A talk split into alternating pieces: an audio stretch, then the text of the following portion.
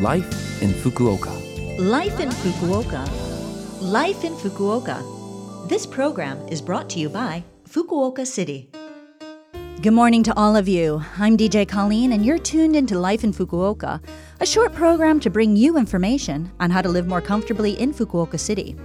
I'll also share information on things to do when you're out and about, and also give you information and tips for life here.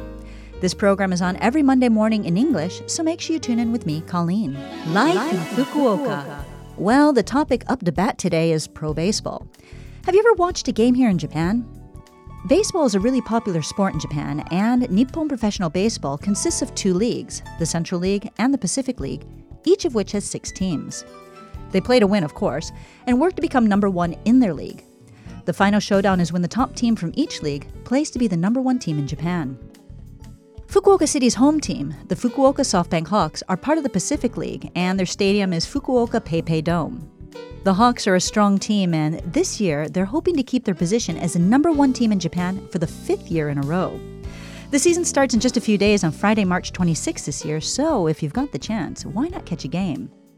I guess I could say I'm a supporter of the Hawks, seeing as how Fukuoka has become my second home. I mentioned way back that I'm from Detroit and, of course, support that team.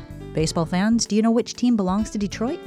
Well, if you said the Detroit Tigers, you are correct. Life in Fukuoka. Now I have some information from Fukuoka City.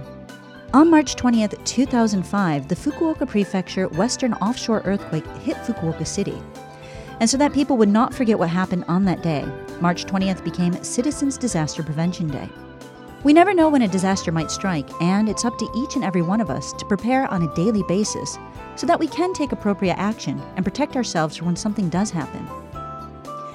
If you look at Fukuoka City's homepage, you can check hazard maps and get information on disaster prevention and what you should take with you if you need to evacuate.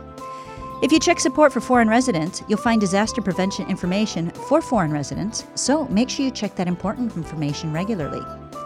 Citizens Disaster Prevention Day is an opportunity to think again about disaster prevention for the safety of ourselves, our families, and the community.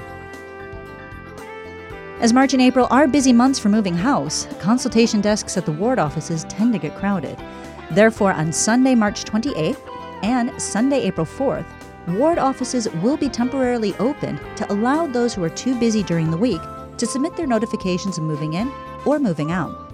On those days, moving in or moving out notifications and other paperwork related to moving house will be accepted between ten a.m. and two p.m. And once again, we're asking everyone to continue practicing basic infection prevention measures to fight against the spread of COVID nineteen.